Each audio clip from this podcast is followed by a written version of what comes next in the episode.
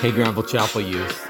Welcome to this special Lent twenty twenty podcast series that I'm calling forty days with Jesus.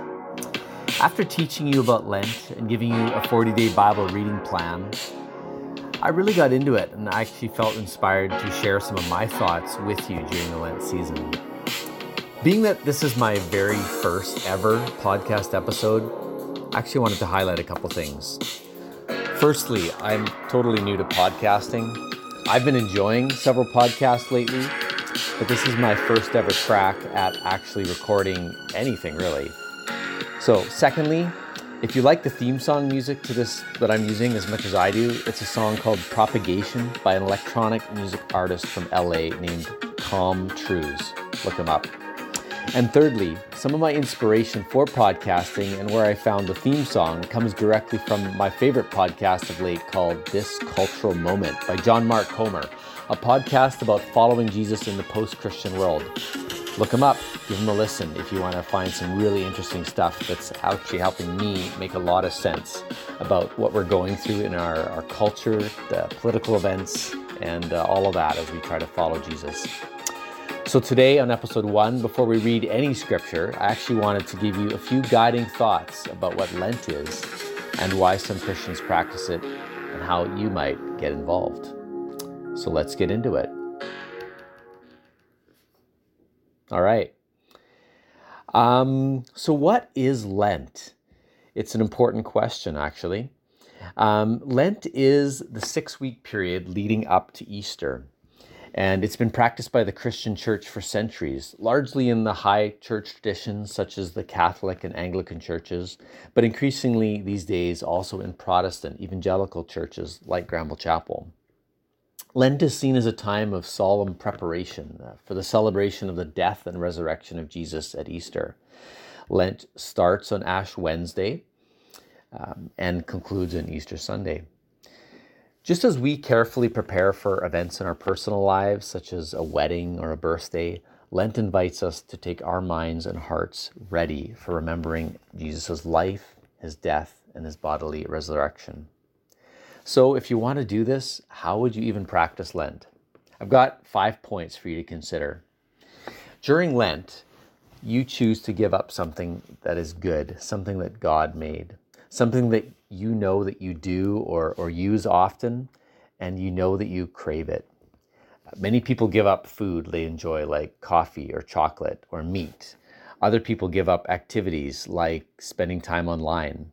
Whatever you choose to give up, if you try Lent, this is something that you'll allow back into your life after Lent, though maybe with some new insights on how to handle it. Okay, second point. At the same time, Lent is a good time to add something, not just to give something up, but, but to add something that directs your attention back to worshiping God, back to remembering Jesus, something like a spiritual practice. Um, number three, uh, the things that you could add uh, are a few like this. Some people would add daily prayer. Some people would add a daily reading plan, like what I'm trying to feature in this podcast. Whatever it is, add something to your life which focuses your attention on God and his words to you. Number four, traditionally during Lent, you take Sundays off fasting as a celebration of Jesus' resurrection. I didn't know that actually until very recently, but I like the rationale for it. Taking Sundays off keeps Sunday as a day to celebrate the Lord and to remember his goodness, to remember that we are meant for life with God and that sacrificial things like fasting are just pathways into the presence of God. Number five, lastly, Lent is not a season to focus on weeding out bad behavior, such as giving up porn or overeating or, or gossiping online. These are not good things, and you wouldn't want to return to them after Lent. They are things that you definitely should give up and, and deal with, uh, and maybe even get some help to do so. But interestingly, I've found that the practice of fasting, such as during Lent, can actually increase my ability to tackle those other bad behaviors, as it helps me develop the ability to resist temptation and to, to trust God with what I desire. Lastly, For this year, Lent twenty twenty, I really want to advocate that you consider some form of digital fasting from te- technology, particularly from your smartphone. The way that our devices and apps have developed over the last few years, um, there's actually increasing research and concern that they are truly manipulating us and becoming addictive. As Christians, we can easily say that our technology use have become idols in our lives. And if you look at the biblical story, all through history, God is adamant that we should never allow the worship of idols in our lives, because we're meant for worshiping God alone. I love this recent quote from a New York Times author, uh, Lisa Wells.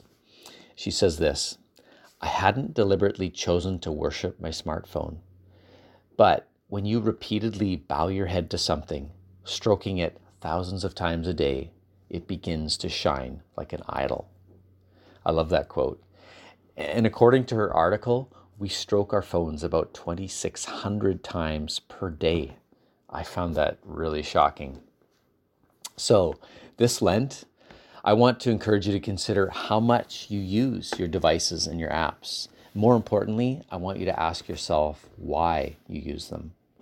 So notice the good functions they can bring to your life: connections with friends, learning new things, but really try hard to notice the negative influences, the addiction, the low moods, the poor sleep, the distraction from reality. So here's some technology fasting ideas you might try. Number one, try a total fast from all your favorite social media apps, from Instagram, from Snapchat, from, from TikTok, all of it. Or if that's too much, try a fast from one app that's your favorite and that you know you're probably addicted to. Secondly, to finish, I want you to consider adding a spiritual practice during Lent. Start and end your day with God, perhaps with a Bible reading like this forty Days with Jesus Bible Guide. Try a prayer walk and do it silently, maybe with no music. Pray about what God wants to show you. Talk to God. Notice what you're thankful for. And if you're worried, turn your worries into prayer. Number three, the last one, the last uh, encouragement, perhaps use a, a YouVersion Bible app plan. You could search Easter and Lent, and you could actually practice using your phone as a way to seek God. Well, I want to thank you guys so much for listening today, and I actually hope that you've enjoyed it and been a little more inspired to seek the Lord in Scripture and to tune your heart to the ways of Jesus during Lent.